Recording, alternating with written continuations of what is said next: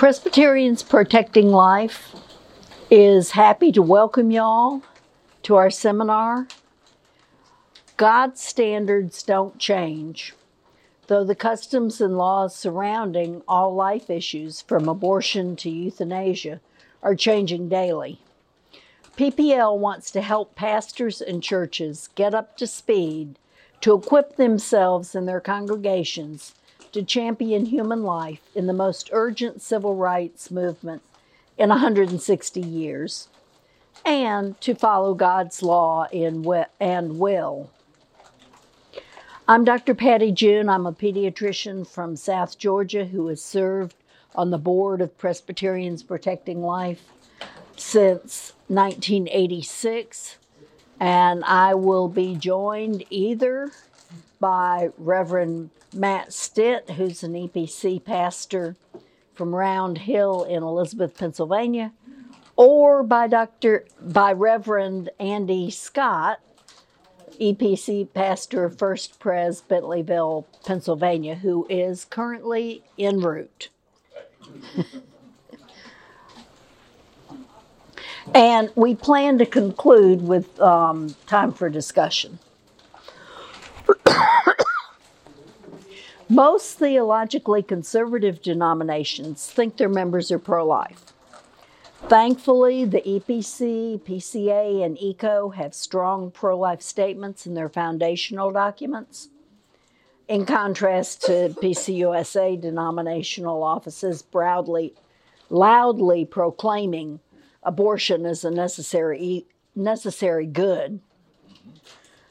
But in reality, most local churches are pretty evenly divided. The pro life statements don't trickle down to the minds and lives of the members. A 19 I mean a 2015 survey of PCA members showed that half half their members um, believed abortion shouldn't be restricted at all you know, that's not much better than the 57% of PCUSA members that are pro abortion. 23% of post abortive Christian women self identified as evangelical, and 45% of them attended church during the month before their abortion. While regular church attendance does make a difference, it halves the abortion rate. Still, 10% of the children of regular church attendees are aborted.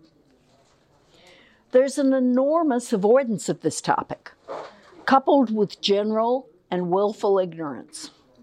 How many of y'all have preached or in person, I don't mean online, in person heard sermons that seriously engaged the topic of abortion? both from a perspective acknowledging sin and from God's redeeming love for the confessing sinner. More than the aborting woman is impacted. Her parents, friends, siblings, current and future children, the father of the baby, her future husband, they're all members of your church who are, impo- who are impacted. Have you addressed avoiding situations that may lead to temptation and the risk of abortion? Many Christians believe there's nothing they can do about this kind of entrenched social evil. So, no need to act or educate themselves. But having no opinion or an opinion that condones abortion, in reality is saying, I don't care about the youngest members of the human family. I am not in favor of equal rights for all human beings. It's up to the pastors and elders to change this attitude, starting from this seminar.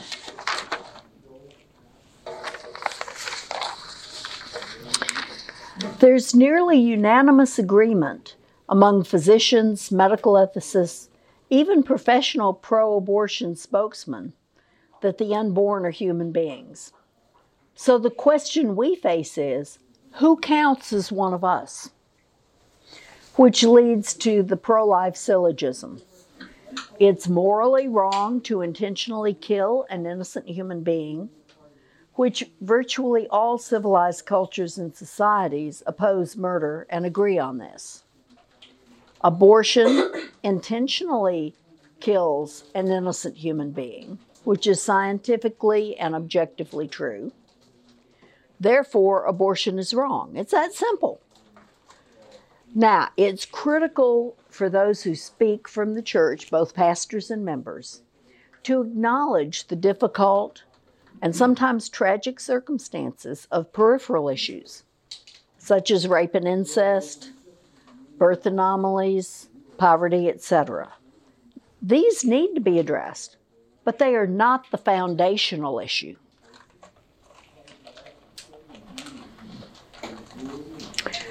Knowing the science may enable pro life belief. It did for me when I was a teenager. But only the church can magnify and proclaim the image of God in every human being, regardless of size, development, environment, or dependency.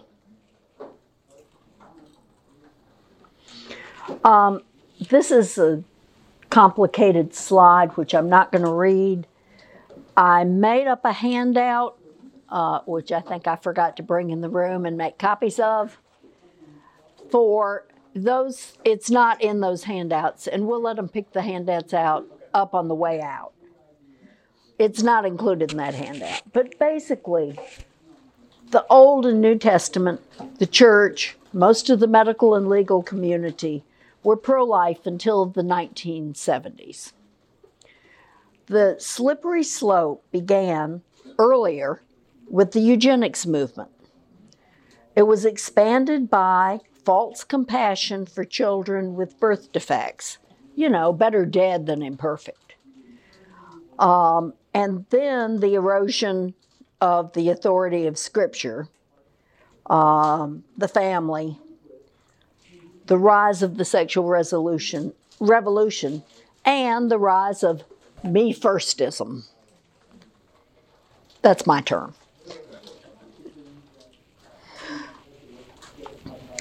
In 1973, the Supreme Court decided there was a right to privacy in the Constitution, and truly, the Ninth Amendment reserves unenumerated rights to the people. But the court ignored the inalienable right to life listed as the very first right in the Declaration of Independence. Therefore, it ruled that abortion could only be limited by health standards in the second three months of pregnancy, like clinic sanitation rules, or limited after viability, unless, of course, a woman said that the pregnancy would adversely affect her health health including social issues so broadly defined as to make all abortion permissible. Now, viability. Um, technically, it's the ability to survive, which most unborn babies have if you leave them in the womb until term. But when you discuss abortion, or when we physicians um, talk about women in premature labor, we use viability to indicate if a baby will survive if born right then. At what odds? 20%, 80%, 50%? What's viability? Um, it varies with medical technology. You know, a baby born in 1973 and a baby born in 2023 do not have the same viability limits. Are they born in the level four NICU or are they born in the African bush? Are they born in a hospital where the NICU personnel, the obstetricians, resuscitate all babies? Because the ones at the edge of viability are not going to make it if you don't resuscitate them. What's the attitude of the staff and what's the experience of the staff? Um, viability is a moving target. Today, a baby born in the 21st week will rarely survive. Some have. Um, but in Iowa, over half those born at 22 weeks survive. Now, four years ago, Mississippi banned abortion after 15 weeks gestation, and the court immediately blocked the law pending a Supreme Court decision on its constitutionality, which we maybe it'll come out Monday. We're expecting it any time. Um, when an insider leaked a draft opinion that five justices will vote to overturn Roe versus Wade, we've had nonstop violence against the court, the justices. I've heard here in Michigan, two pregnancy care centers just in the last day or two have been windows smashed and damaged. Um, even churches have been desecrated.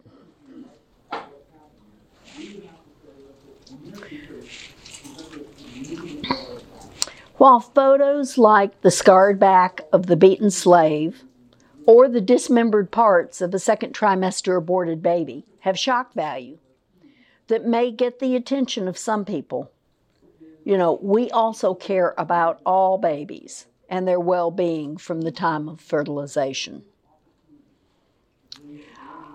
One controversy, I mean, one interesting way that abortion advocates currently dehumanize prenatal humans is by insisting on only using medical terminology zygote, embryo, fetus to refer to them. Now, these are all perfectly legitimate medical terms to describe different developmental stages, and I am as comfortable using those terms as I am baby and child. I use them interchangeably. Um, note that English, like Hebrew and Greek, the words that refer to prenatal humans also refer to postnatal young children. Brephos in Greek, child, baby in English. You know, these are okay to use before birth. Yet abortion advocates are not consistent. They don't refer to a pregnant woman by the medical term of gravida.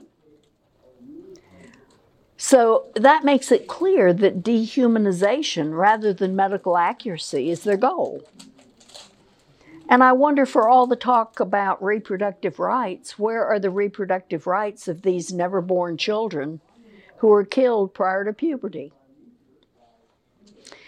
References to the age of prenatal humans can appear in conflict because of different starting points. Um, obstetricians go from last menstrual period, which is about two weeks prior to conception or fertilization.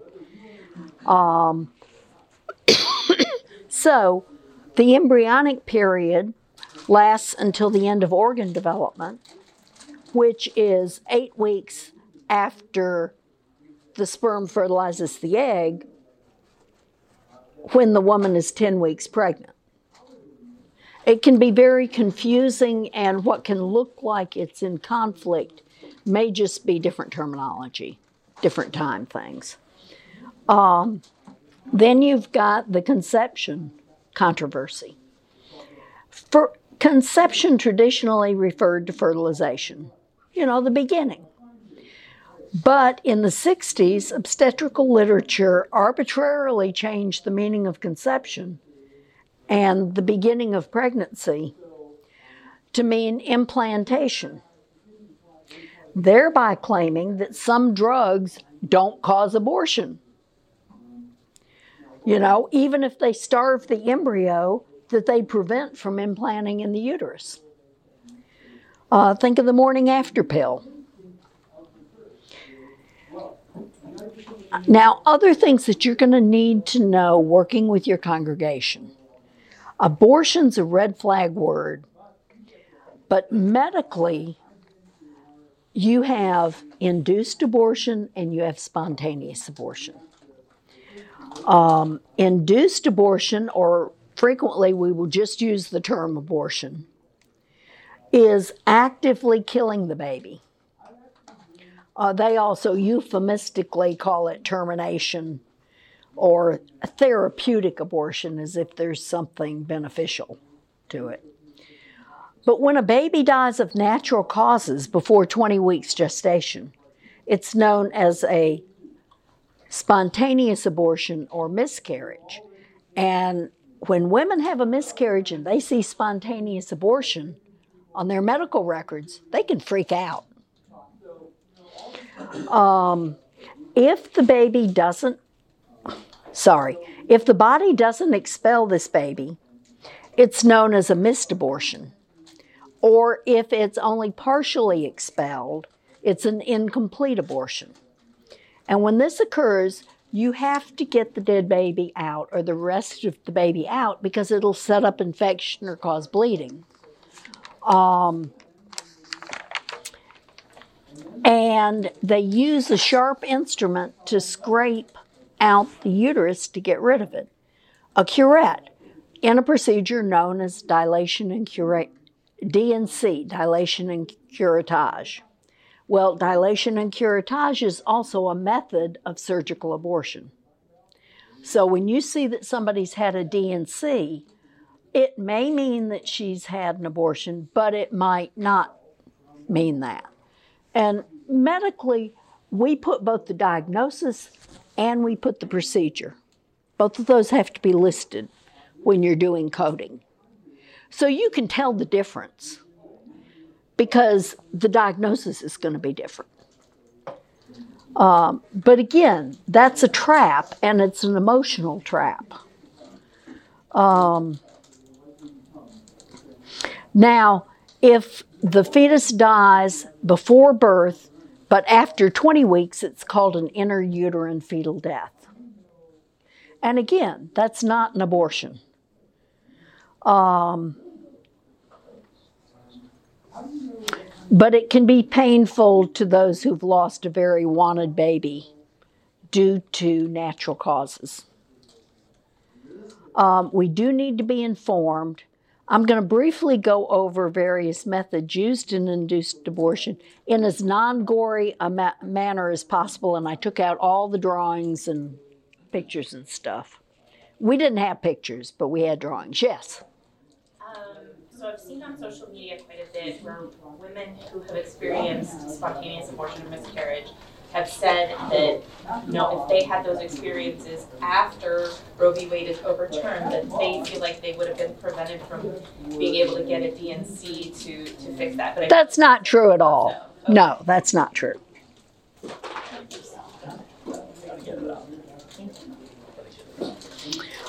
Um, the first method the newest method, and by now the most common method, is the abortion pill. Uh, I call it a chemical abortion. Technically, it's a me- medical abortion. Um, it consists of two drugs that are taken two days apart. The first drug, RU486, mifepristone, um, ca- interferes with placental attachment. And the second one causes the uterus to contract, and in fact is used to induce labor at term in a therapeutic manner. Um, if only the first pill is taken, on an average, 25% of babies will survive. If you give a woman huge doses of progesterone, and progesterone is a, the hormone that uh, RU486 interferes with. It's like a fake progesterone.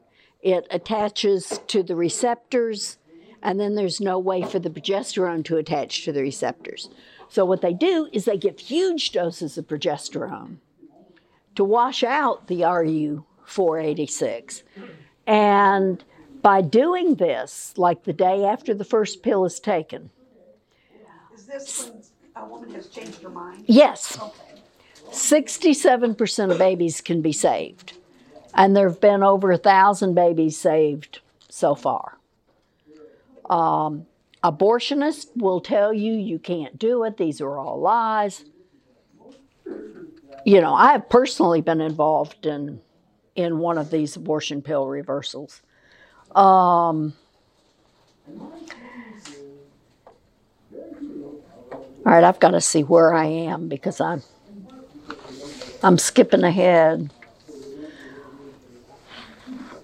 Okay. With COVID, safety restrictions regarding medical supervision were abandoned in using these pills. Not the progesterone, not the reversal. I'm talking about the chemical abortions. So these women women are at risk for an undiagnosed ectopic pregnancy because the pills will not solve an ectopic pregnancy. Um, and that's a life threatening situation in a mom. Normally, if a woman has a miscarriage, we check her for RH factor. And if she's RH negative, then we give RhoGAM so her future children, if they're RH positive, will not suffer from antibodies that she makes. If she orders these things mail order, do you think anybody's checking for RH? Um, or STDs. Do you think anybody's checking her to see if she's got infections? No. and hemorrhage is an issue with or without medical supervision. Uh, a significant number of these women do have hemorrhages, and uh, several percent of them need transfusions. Um,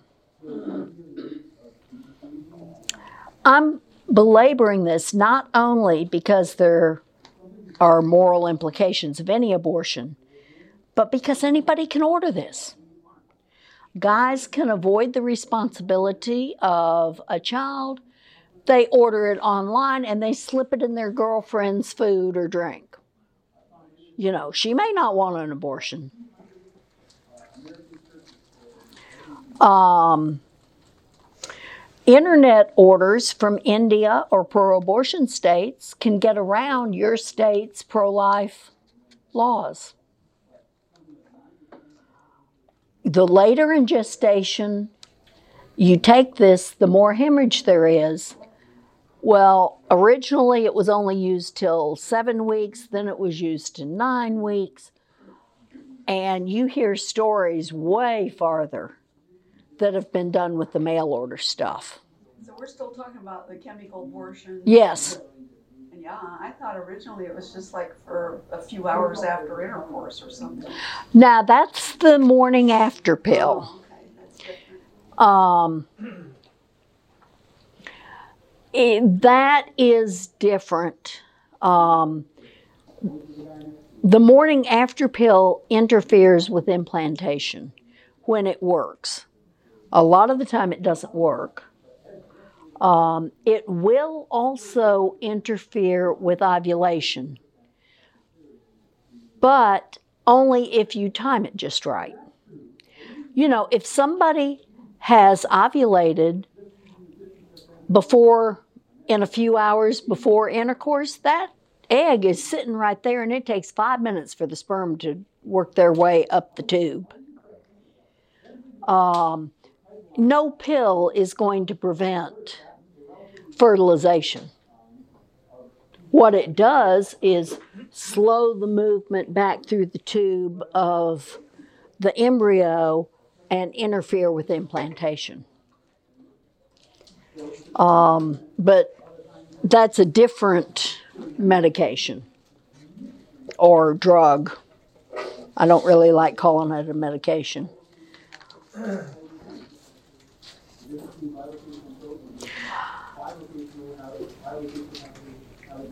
Um, the later in gestation that the chemical abortion is taken, the more likely you're going to have an incomplete abortion and need a follow up DNC or surgical abortion. And then you've got all the risks that you've got with the surgical, as well as the risk that you had with the chemical, including premature birth, in future children. Um, over half the U.S. abortions in 2020 were chemical abortions. And that may be why the abortion rate has risen in the last three years, or part of the reason. Um, I'll mention it later, or maybe I'll skip it, but Illinois changed their Medicare rules, and their abortion rate went up 25%.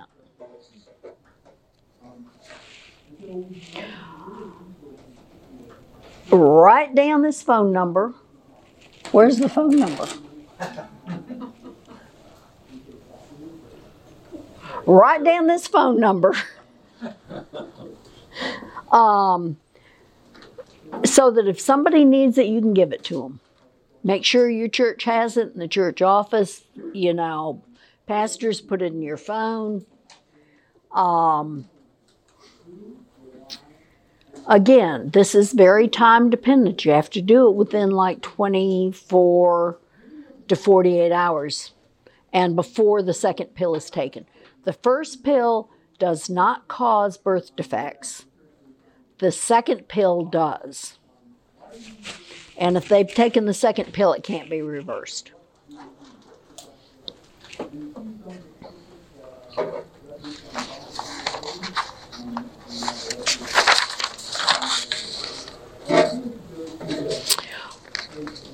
Some people wonder why pro life education sometimes contains graphic images. A woman who sees ultrasound of her unborn child often changes her mind about aborting her child. Likewise, graphic images can sometimes change people's minds. Since they are hard to see, we often intentionally avoid learning the truth. Surgical abortions. Um, with surgical abortions, first the cervix is dilated, and then the embryo or fetus and placenta are torn apart either with strong suction or a sharp curette or with forceps that grab and tear the limbs off and then crush the thorax and head.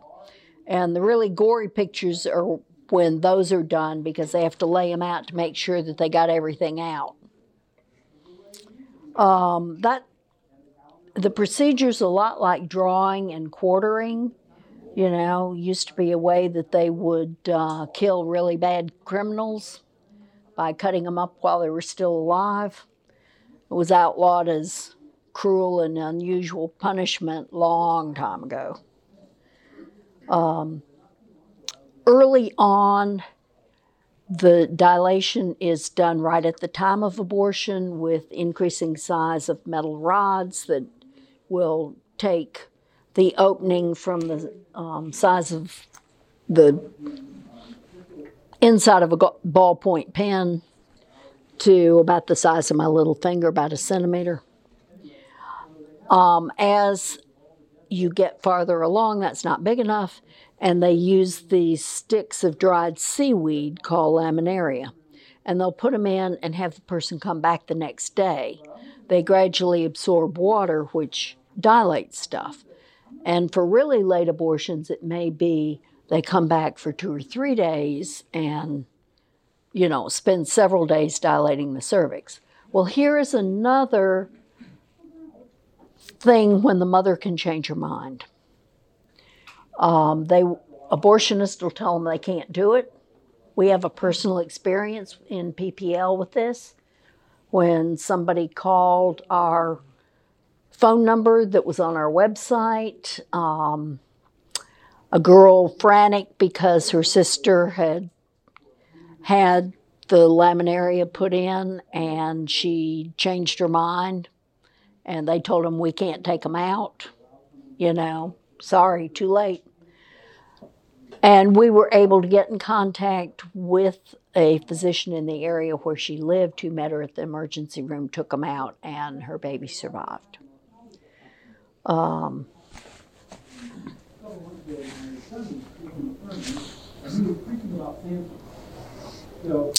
what about pain? Uh, connections to the thalamus, which is the brain's pain center, start forming about eight weeks and are well formed by 12 weeks. People will argue, oh, you need the cortex, connections to the cortex haven't formed. But people whose cortex has been severed still feel pain. You know, adults do. They have found that no, it's the thalamus that is really needed for pain, not the cortex. Even some pro abortion folks have written a paper um, published on this. A chemical abortion, late one, causes um, like a heart attack. Surgical abortion rips the fetus apart. Both of these are very point- painful. Now, three fourths of abortions occur by eight weeks, which is before you would have any pain. But those later, you're going to have pain, especially like the 63,000 every year that are done after 13 weeks. You know, oh, it's only six or seven percent, but six or seven percent times nearly a million comes out to an awful lot. Um, other abortion methods include inducing labor. If they don't want fe- um, fresh fetal tissue for experimentation, they might inject the baby's heart with digoxin ahead of time so they don't have the complication of a live birth. Or they can let the baby be born alive and just set it to the side until it dies. Um, because babies at 16 weeks, I mean, I took care of one once. It lived for about half an hour. Um, or oh, we're going to let the parents hold this baby that they've just decided to kill so they can say goodbye to it. Um, when they want the tissue, when they're selling them to research labs like University of Pittsburgh and some places out in California that we're paying for with our NIH taxpayer dollars, they will try not to rip the baby completely apart. They may do a partial birth abortion, even though it's illegal, or they may do a labor induction. And it's been documented that they've cut up babies while their heart's still beating.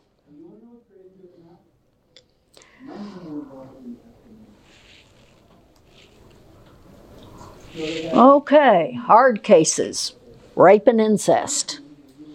You know, the awful crime of rape and incest involves two victims. We no longer apply the death penalty to the perpetrator, just to the innocent victim. Killing the child doesn't repair the violence. You know, scripture says, You shall not kill a son for the sins of his father. We've learned that the pregnant victims of rape do better psychologically if they give birth whether they raise the child or make an adoption plan. Life of the mother. You know, to me, this is the one theoretical, um, legitimate reason for an abortion. But in reality, given modern medicine, except for ectopic pregnancies, which I'll get back to, um, there's no need to kill the baby. If the fetus is mature enough to have a chance of survival, you deliver the baby and you try and save both baby and mother. Um, you're not going to save all of them, but you, you try. Um, if the embryo or fetus is too immature to survive, and the mother's so critical that she's going to die right away, well, there's no way to save the baby. So theoretically, it would be okay, but in practical terms, it's not needed. Uh, we now can care, you know, help a mother carry a pregnancy up to the time of a least a chance of viability in really all pregnancies. Um, ectopic pregnancy, again, that's a little different when the baby implants in the tube rather than in the uterus, the tube will only stretch to about a two month size. At that point, either the tube ruptures, the baby dies, the mother could bleed to death, but the baby can't live longer than that. So if the baby hasn't already died naturally, then either it is surgically removed or sometimes a chemical is given that causes the baby to die. Um, but this is done to save the life of the mother. And the intent is not to kill the baby, the intent is to save the life of the mother.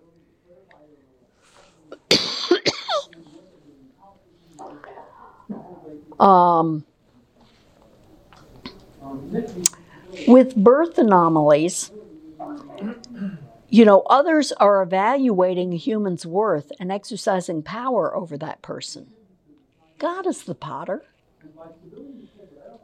By the way, most disabled children rate their quality of life as good, even in the worst cases, where a child can't survive outside the uterus for more than a few minutes, like anencephaly.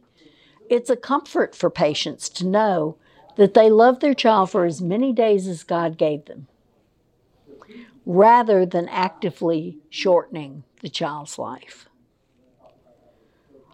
Um, so it's better to go ahead and naturally deliver the baby and, you know, then the baby dies. Um, an excuse of poor social situation implies death is preferable to poverty, foster care, or other social hardship. You know, the Christian response is we need to improve the social situation, not kill the child.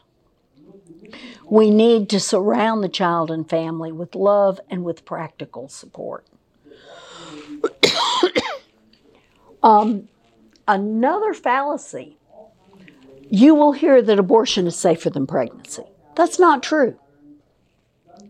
Studies from Finland, Denmark, California Medicaid that follow women out for up to 10 years um, and they match records have found that a woman who has an abortion is more likely to die every one of those years than a woman who gives birth.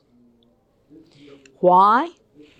Some of it is, quote, natural causes, cardiac causes. Think of the stress involved with an abortion. Uh, maybe that's why. And a lot of it is things like suicide or homicide, drug and alcohol abuse.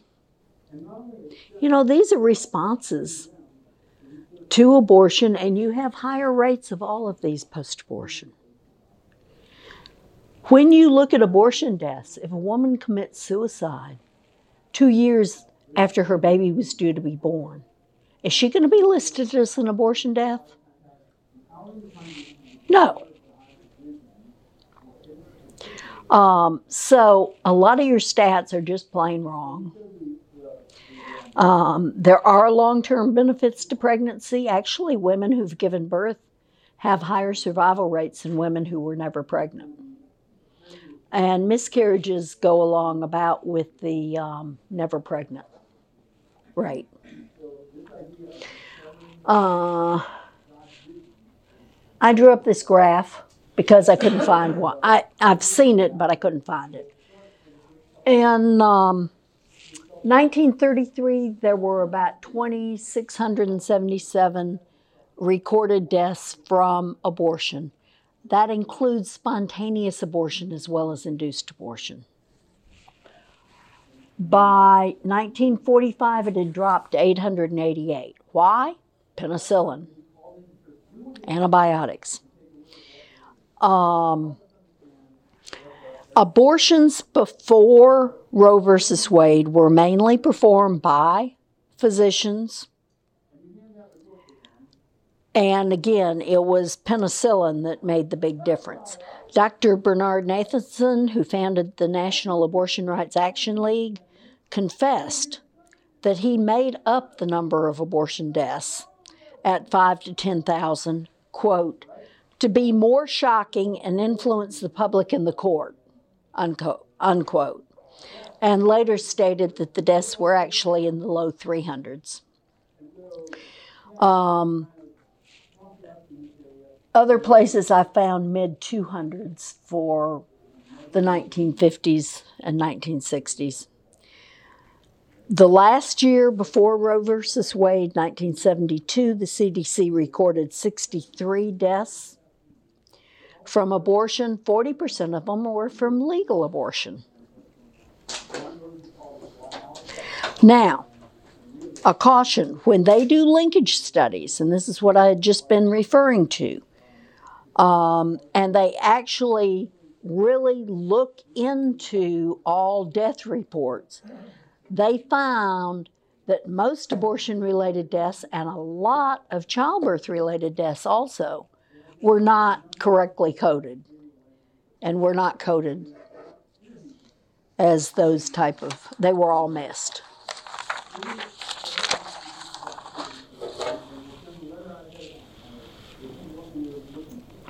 Um, some other surprising factors and so on.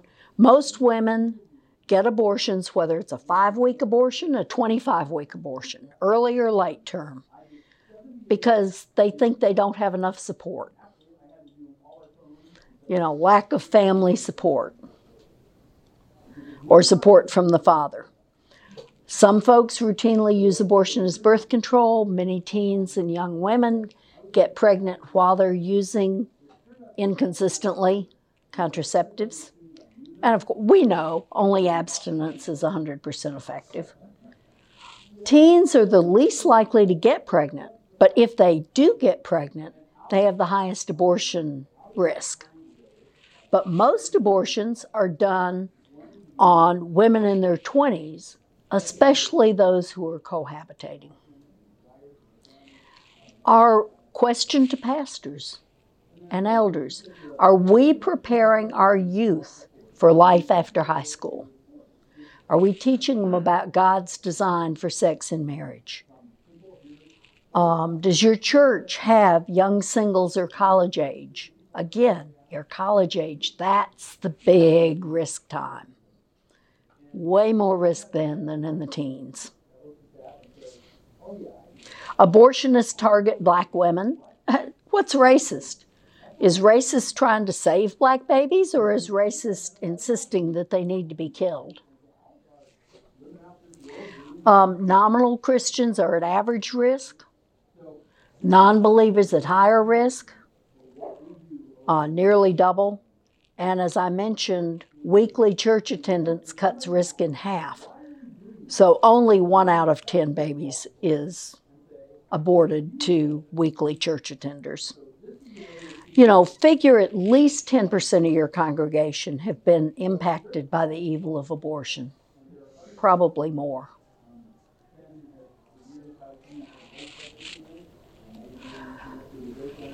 Um, I'm coming up with some predictions. Uh, I don't foresee back alley abortions if Roe is, yes. I'm sorry, I wanted to go back to what you said about ten percent of people in the congregation being impacted, because, um, as a part of my session, I have asked my session to approve a life team. Uh huh. Um, I'm getting a lot of pushback from the elders of my church who are saying that that's not an issue that impacts our church. Um, so it was like, how can, obviously that statistic would help, but I mean, curious if you have other, other ways I can support my argument. I, I think, Do you no think, offense to anyone here, I think it's dads who have teenage daughters who don't wanna think that this is something that could happen to them. Hmm. Yeah. The thing is, there might be people in the church who have a relative or somebody that's not directly connected to the church that is impacted by that. Right. Yeah. Not just necessarily somebody in the church. That's true.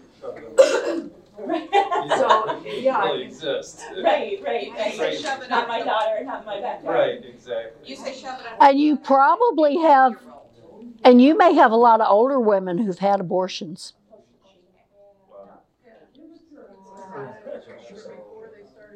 You know, they, they may have had them 40, 50 years ago.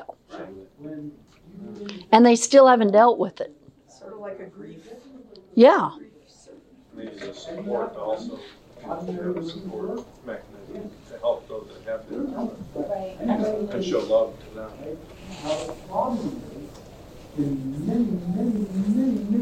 So what was the life team going to do? Um, we would like to have kind of a two-pronged approach. So one, just be available for um, anyone in the congregation who um, finds themselves pregnant or has a girlfriend who Mhm. finds herself pregnant, um, people that they could come to and talk to. It's a safe space. Yes. Um, and the other part would be supporting pregnancy decision health centers um, and a foster care organization in our community. So we provide a sort of support network. Yeah. It's talking about And very much needed. they choose to go abortion. And you know, I hear about, well, why are you against abortion when we've got all these kids in foster care? Well, most of the foster care folks are older kids that have had multiple adverse childhood effects and are already psychologically damaged. Being a foster parent to those children is not something that is easy or that all parents are capable of.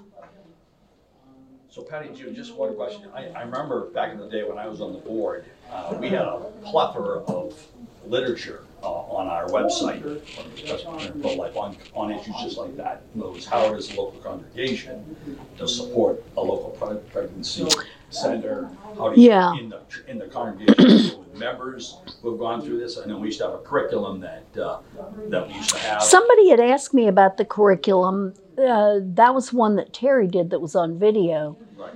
And it's long since been out of print, and I don't know where it is. I, personally, I don't like our new we- website as far as as well as the old one. I found the old one much easier to navigate. Well, that's what happens So- Our church has started uh, a program called Embrace Grace. We didn't like found it, we are participating. And it's a group out of Dallas that anybody can get their materials and they have curriculum, they have like a plan for running these support groups for young, single, pregnant women. And we're trying real hard to reach out to the community. We're, we're just now, we're just now getting started. We're going around all the schools and all the pregnancy centers and just letting them know that we have this to, uh, to do that. We did, we tried to start a group last spring, and I say try because we had at different times, like three women, and it, it's just, it's a different kind of thing than we thought, right? So the curriculum from Embrace Grace starts from a place of, oh, you're in this shameful, horrible position. And we're here to tell you that we're, we're gonna support you and help you and you don't have to be ashamed and God loves you and he forgives you. Okay, Mhm. these women are like, we're not ashamed. This is, this is what we do. The, it's fine, right? And so we found that, that the curriculum is good. It has a lot of good stuff, but that part of it doesn't even really fit. Mm. We've kind of moved, moved past that. No, nobody's ashamed. They're, they're Mm. fine with. Out there, I'm proud of my abortion. Exactly, exactly. And so, you know, it's just, I feel like we're at a weird place where we're having to sort of pivot from historical kind of concepts about what's going on to current things going on that, that we don't even really understand totally, at least in my congregation. We're a little step back from that. So it's, it's been very eye-opening and we're trying to think through, you know, okay, do we stay with the Embrace Grace? Do we sort of do our own thing that's a fit? How do we, you know, how do we serve these people? How do we provide that resource so that we can support them through their pregnancy, whether they're gonna keep the baby or adopt it? We, you know, part of the Embrace Grace thing is you show, you throw them a baby shower and you would do that either way, if you have a personal shower, if they're gonna adopt or whatever. But, um, I mean, it's a good program, but it just, it kind of blew my mind that even though it's a Mhm. pretty recent program, already we're finding, you know, this whole different mindset out there. So, Mm. I just throw that out. That's Yeah, thank you. Hearing, uh, from Setzer and others coming in there, which turns up, turns everything on sort of Right. uh, Yeah, so that's helpful. Um, I don't see back alley abortions if Roe's overturned. I think legal abortions will increase in pro abortion states. especially in those that are promoting abortion tourism, offering financial incentives, um, in pro abortion states that border pro life states. And I think legal abortions will become even more unsafe than they are now. It's not that illegal ones will be more unsafe, um, because some of these states are doing away with any regulations whatsoever, so there are no clinic safety regulations. You know, so that's going to make legal abortions more unsafe. Um, you know, some women who want abortions will travel to states where it's legal. Their business may even pay for it. Um, some will use the mail order chemical abortions that are hard to regulate. There may be some looking for illegal surgical abortions, and if there are, you know, I think that'll be just like before Roe when it was physicians doing them in their offices. You know, no different than your legal ones. Um, and then, hopefully, prayerfully, more women will decide to keep their babies and abortions will decrease. And we all know that California is now trying to legalize abortion. I mean, infanticide up to four weeks after birth. Perinatal period goes until 28 days. Um, do we want to be counted in these com- countries? North Korea, China, etc.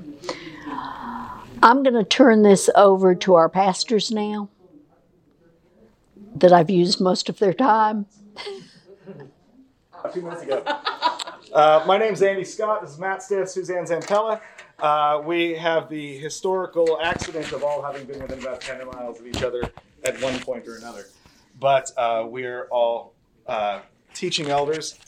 And how many uh, how many teaching elders? Any teaching elders? Ruling elders? Everybody else. Okay, good. Now you get to go home and pester your pastor. And I say that with, with great affection because somebody has to. Hey, Matt, Yes, Andy. do you like talking about abortion in public? Not so much. Not so much, Matt. Exactly. So here's a dirty secret about your pastor your pastor wants to get along with people, your pastor wants to be liked. Your pastor doesn't want people to be angry at him or her. This is a really good way to get people angry at you, but it's important. And it's going to be really, really important for you, absolutely, to be that support and that prod. I can promise you that if enough people come up to me and say, you know, Pastor, we really need to talk about a, a biblical view of whatever it is, I'm going to consider that. You know, I'll, I'll say, wow, you know, we haven't talked enough about that. I need to talk about that. Um, so there you go. That's your, that's your assignment. Is and, and some of you are doing it, and that's fantastic. But it is really, really important because if I wish we were all Suzanne here is a uh, is a courageous woman, and uh, she will she will fight the good fight no matter what. I'm a wuss, and and and consequently, I do. I, I can't speak for anybody else, but I need somebody periodically to tell me to talk about the things that you know if I could avoid, I might. It's true. Um, all of the things that have been said are absolutely true. You are sitting in uh, congregations full of people who have been directly affected um, by abortion. You have also you're also, and I think I don't think this should be separated. You're also sitting in congregations where the majority of women have suffered miscarriages. Um, you're the bit about um, the diagnosis on the uh, on a miscarriage. That, that's my wife. All right. I mean, that's she was sent home from the doctor with a paper saying that she had had an abortion and she lost it. And just be prepared for that kind of thing. Um, but absolutely, Matt here has a little pad. He's he's sketched down some some some suggestions for us, and um, and then I was going to just um, yeah. So go ahead, Matt. Do your thing. Here, wear this. Yeah, I think I have to wear the thing. Uh, you have to wear the thing. I'm not wearing the things that Andy Scott. That's a step too far. Matt's a Bengals fan. We can forgive him. You're in the wrong state for that to be nearly as bad as it is in Pennsylvania. Whatever. okay, go. All right. So none of this is none of this is shocking or surprising, right?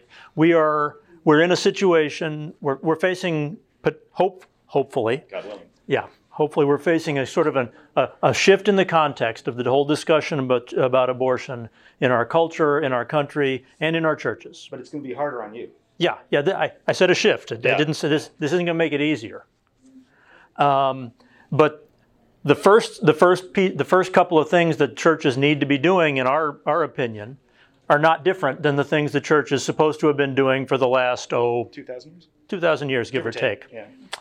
Um, first of all, a pro-life church needs to be praying. Needs to be praying publicly Yes. in worship Out loud. out loud for the end of abortion and right alongside that in the same breath for the end of all the circumstances that lead people to seek it. Amen. right? That's you can't you can't i mean i don't know how many how many of you do some sort of sidewalk ministry whether it's 40 days for life or something like that right? Some of you have been out there you know we wear signs. Um, and i always you know when we get there to, to do a shift on the on the vigil we there's a whole bin of signs. You can rummage through at least our place you can rummage through and pick one right and i always look for the one that says pray pray to end abortion but I keep waiting for them to put in and all the stuff that makes people want them. And that's what I have to talk about to people on the sidewalk because you do the one without the other and you're, we're living into the stere- all of the bad stereotypes that, that people have about pro-life Christians. You're also not loving the, anybody involved. Really, that's right. Yeah. So that's something that your church needs to be doing. And guess what? As I as I frequently remind my session members and others, um, it's not just pastors who are called to pray in public in church. If you're a Presbyterian elder, guess what? You are not only qualified, but basically called and required. You should also preach. Yes, you should, but that's that's another dis- that- that's another- that's another one. Bridge too far for this one. That's, but he's not wrong. I'm not wrong. Um, but yeah, any, everybody here should be willing to stand up in, in the you know in the appropriate context and pray this prayer these prayers. I mean Nobody that's gets mad at you when you pray, by the way. That's I mean that's worth saying. Nobody ever has ever come up to me after a service and said, I hated that prayer. that's true. Yeah. The thing that they will come up to you and say they hated is what The sermon. the sermon, and that's the next thing that has to hap- has to be happening in a pro life church, which should be all churches incidentally, but that's you know. Uh, pr- the church's proclamation has to include this. Now, do I mean that all of us have to go and say, we're doing a sermon series on abortion? No. Actually don't advertise. Yeah, that. really, that's a bad idea. No. But the point is, you don't have to look very hard. Scripture offers, roughly speaking, like six billion different opportunities to. Uh, I'm- I'm also a pastor who likes to round up, just like uh, you know, just like our speaker. Um, six billion different opportunities to preach about the sanctity of life, about the image of God, about all of the fundamental underpinnings of our pro-life convictions. And it is a much bigger it's a much bigger issue because the, the great I, I am convinced that the, the great battle of the 21st century is going to be uh, the fight against the commodification of human beings. Yes. Human beings are treated as instruments, they're treated as commodities, they're treated as anything other than individuals made in the image and likeness of God and valued at the cost of the Son of God, his own life. You know, so that if every chance you get to tell people that human beings are good, not morally, but like as a you know, anyway. you Yeah. know. They're valuable. that they're valuable. Yes. And I'm, I'm going to hit on that one right now because we're Christians are Christians can be despised in this world for what we are against. And sometimes what we need to do is know and speak of what we are for. That's right. So I find myself speaking against abortion less than I spend speaking for the value of every human life from conception to natural death. And that's the phrase I use. Also, in your churches, fawn on babies. Yeah, seriously. well, that, that too. Oh yeah, that's And that's a dumb, dumb aside, but it's it's important because because everybody's convinced that. Anyway. the yeah. babies If you if you want to if you want to illustrate our inst- the instinctive va- the- our instinctive sense of the value of life, yeah, just have somebody somebody has their baby chattering away in the middle of church. How many of the how many people are looking at you and how many or at me and how many people are looking at the baby? Right, it's I right talk there. to the baby. I, I do that too. Okay, Yeah. that's fine. As was mentioned earlier, um, the church, as part of our proclamation, is also our teaching ministry, right? Our preachers are teaching elders. And teaching, our, our teaching ministry has to include, as, as, uh, as we were just told, teaching about sex and marriage and parenthood and all of that stuff. I mean, we don't, we don't get to just jump in to the to the to the hot political issue without having done the hard work of laying the groundwork and then expect anybody to be changed by anything we say. Also, in, along the lines of encouraging your pastors, do you appreciate how much you actually pick up? Like, I, this is something that I have only recently learned: is that people actually listen to me. Well, some of them. some of them. Some of them, not you. No, no, but but people actually listen and i so i've now i've been in my congregation for 18 years yes i was 12 when i arrived and uh, uh, actually dead seriously uh, dead, dead serious right here uh, matt was born one year before roe versus wade i was born three years after one third of us are missing um, but I have I have now been around long enough that I hear people say, "Well, I heard someone once say," and they'll tell me something. That was me. but that's great. That's because so somewhere somewhere along the line there was actual teaching done, and and that's the whole point. And so if you can if you can encourage your pastors. Um, this is not something you don't wake up next week and say, "Yeah, you know, I'm going to convince everyone of the uh, sanctity of human life." No, you spend the next 30 years doing it, and then you do it for 20 years after that, because it takes that long. But eventually, you have people who appreciate it. Yeah, exactly. And so we've talked about, and, and we're kind of trying to sprint We're- through this because we're trying to, we, we don't want anybody to miss anything. Um, but the, we've talked about kind of the, some of the stuff that has to be going on, that should be going on internally to, to the congregation. And, you know, our witness has to start there, right? That's the whole point. The congregation is our home base for witness. But there also has to be an active phase of witness that's going on where our convictions, our beliefs, our truth, the truth that we are stewards of is getting spread out there into the world, and we are, we're to be the instruments of that. And so there are dozens, hundreds of ways that churches can be active in witness in a way that supports the cause of life. And we can't, we're not going to. We're not going to tell you them. Yeah. You're going to have to make them up yourself. yeah, but but for example, um, you know, like I said, there's the sidewalk stuff, right? M- many of you live in communities where that's where that's a, where that's an option, and I can tell you, it's not always fun. It's almost never fun. It's no. It's it's sometimes some years uh, some years I'll be like, oh no, oh, we got to sign up again, don't we?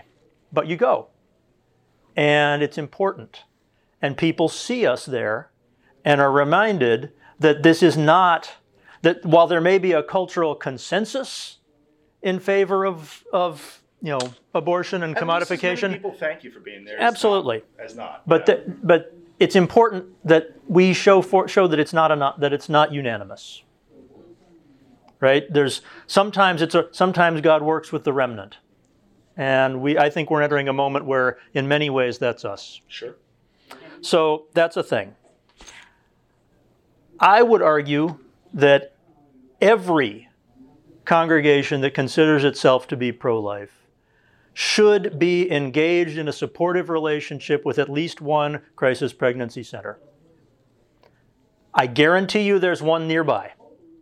And I guarantee you they'd be more than happy to have have more support than they have, both in terms of whether it's in terms of financial support or parti- volunteer participation or even just referral. I- invite them to talk in church. Yep. We invite, we invite every, uh, all the, in, in my own congregation, all the outside organizations that are on our, on our mission budget, we have, we invite a representative of each one. And that's the, the, that's easy because "Oh, I'm not pushing this. We're just inviting the people that we support, right? Mhm. Here we go. And they'll talk. And that's great. And the needs are many. The needs are, you know, the financial needs, but the needs are also for people to just come alongside some of these women. Either the women who are choosing to carry, the women who are choosing not to carry, to adopt or to keep. They need support. And I did Mention your baby year old. well, my, I, I was saying in the back earlier, um, and actually she wasn't 80, she was 90. 90. 90 something. I thought about it after that. I had a 90 year old in my previous congregation. She has since gone to be with the Lord.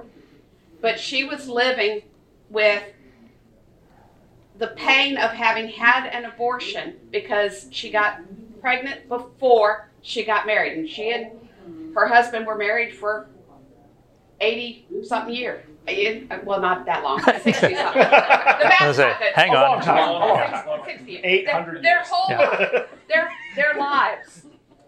Um, and her daughter was my clerk. Her daughter was a almost a 78 year old my clerk, but she was the second child because they had aborted their first. And you don't know her. Estelle lived with that pain her entire life. Yeah. So don't assume that it's just the 20 year olds. No, no, it's it's it's it's a whole lot more. It's a whole lot more than you think. You know, also guys, uh, there that you will run into men who, um, you know, guy got his girlfriend pregnant in college. She had an abortion, didn't tell him, things like that. Um, or he pressured her to, and is living with that guilt. Um, that's also a need. Um, it's just so many. Yeah. Yeah. Um, I think what we want to do is we want to leave at least a little time so that, That means like, now. yeah, like we said, we don't have, we don't, we don't pretend to have have all, all kinds of answers or a defined program for what churches should be doing. But uh, one thing, and then, but here's the thing: whether we have been staunchly and prayerfully working in the pro-life cause for decades or not we have all, in one way or another, been resting on Roe v. Wade. Yep. We have all, there's been an, always been a sense that ultimately, really, what can we do? There's nothing to be done about it in the large scale. And that looks like it's going to be over, and that means two things. One, it means that it's time for us to go, it's time for us to become active in ways that we haven't been because this is going to be a period of change. And change sometimes, you know, I hate to say this as a, you know, as a Presbyterian and a, you know, curmudgeon, but change is sometimes actually good, believe it or not. But also, we have to be aware that the, the, this new environment, this new world that we're about to enter into, is going to bring home to us in ways that we are not used to the reality of the opposition that we're going to that we continue to face. Um, and you know that may even extend to as we see in places that may extend to one of the things your churches may have to start doing is have taking another look at security. Um, it this is not you know this is not going to be a safe and easy road but it's when is it ever right so i think that's all that's all we've got right we want to know what y'all what y'all think. What are you? What are we doing? What should we be doing? You were first. Well, I just wanted to offer a kind of a, a good pastor story on supporting a, a resource center, which our church does. Mother's Day to Father's Day, we participate in the baby bottle boomerang campaign, Mhm. which I have, I fortunately have just recently been able to get on board with. Well, anyway, for some reason, I guess donor fatigue, we just really weren't matching what we've done in the past. And Sunday, I told the pastor, I said, man, I'm just so disappointed in what we've got. He said, okay. Just before the benediction, he says, Westminster, you're not doing it. You got to step up. And he just kind of started laying on them, and I collected the baby bottles at the end of the service and everything. He had gotten us about a thousand dollars, hmm. just like that. And so I texted him later in the day and said, "Exalted shamer and cha- shamer in chief, you've done an excellent job." And so it, you know, it kind of turned the campaign around. And when I get home, I already know I've been told there's bottles and checks and things sitting there. Sometimes it just takes that little extra effort. And uh, we, we support them out of our benevolence budget, but this is just the Yeah. extra bottle. The, the Spirit is willing and ready to step up and act when we ask. Sir. In addressing this issue, it seems like we're put, trying to put the Band-Aid on. We're trying to what? Put the Band-Aid on. And we're trying to fix the problem after it's been created. Well, we are. We are. Well, okay, and, and, and, and, okay, I'm good with that. We, we need to do that part. You gotta heal the wounds. What can, what are people doing to, to educate our youth and our young people to understand the sanctity of life? I mean, you look at all the situations that are occurring with gun violence and, um, uh, you know, just gang violence and things like that. A lot of this is due to the fact that our, our, our young people aren't being trained in the sanctity of life any longer. I would Neither say- middle-aged people. neither are, I, I would say that our culture no longer values life, and that is our young people are just eating what we have been feeding them. The um, consumer society, the um, everything is about me, um, and porn, Porn. which objectifies people, um, the gang violence. It, it's out there in our culture. So, def- I mean, what did he say? Your uh, news media is discipling you. Our kids are being discipled that life is cheap. That goes back to the to Matt's point that um, that this has to be a consistent, Consistent. and broad spectrum message of our churches uh, and of uh, uh, us as, as individual Christians. Um, that that that, that it, it, it's a it's a it is a broad spectrum issue. You you are you are teaching people that human life is good. And and you touched on it, that this right to die or all those laws that are coming, I mean, that is. It's all the same. message. It is. that- It that- is. yeah. Culture of death. It's not it's not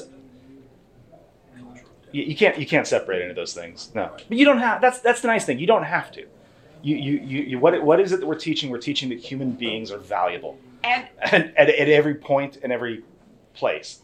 and it's the message of scripture and if we teach the positive message of scripture yes i'm going to speak against abortion. But what i'm primarily going to speak to is god created mankind in his image. Everyone out there bears the image of god. Everyone out there has dignity and worth.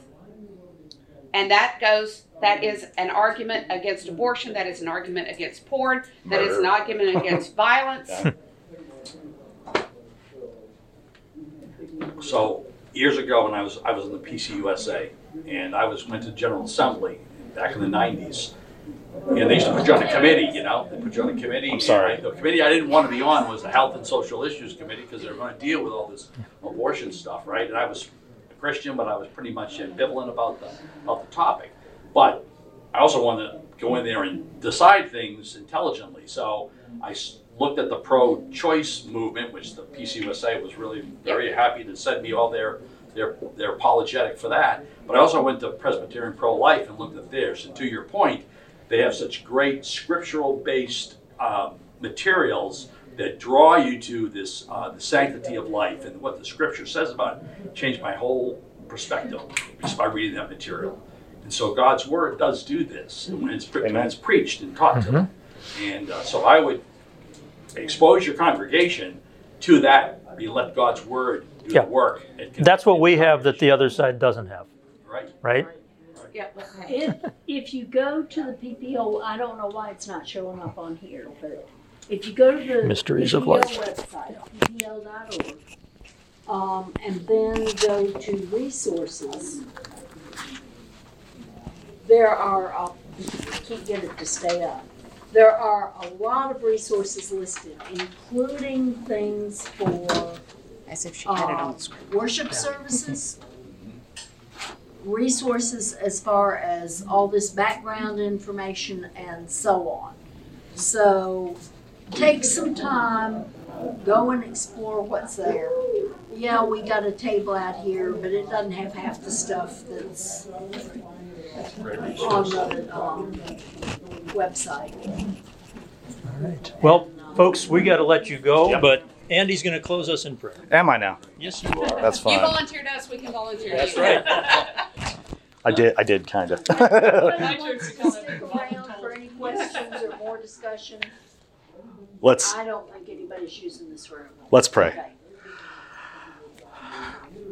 Almighty God, Lord, we we thank you that you have loved us, poor sinners, with such great love and, and poured out your mercy upon us. And we pray that you would allow us to seek mercy for others. Lord, that you would teach us day by day the value of those that you send to us, the people around us, uh, that you would show us in them uh, your glory, that you would uh, Lord, that you would equip us and strengthen us to stand up against the evils of abortion and euthanasia and, uh, Lord, sexual morality and, and all the rest. That you would make us bold, that you would keep us from harm, and that you would use us uh, as witnesses to Christ. In whose name we pray. Amen. Amen.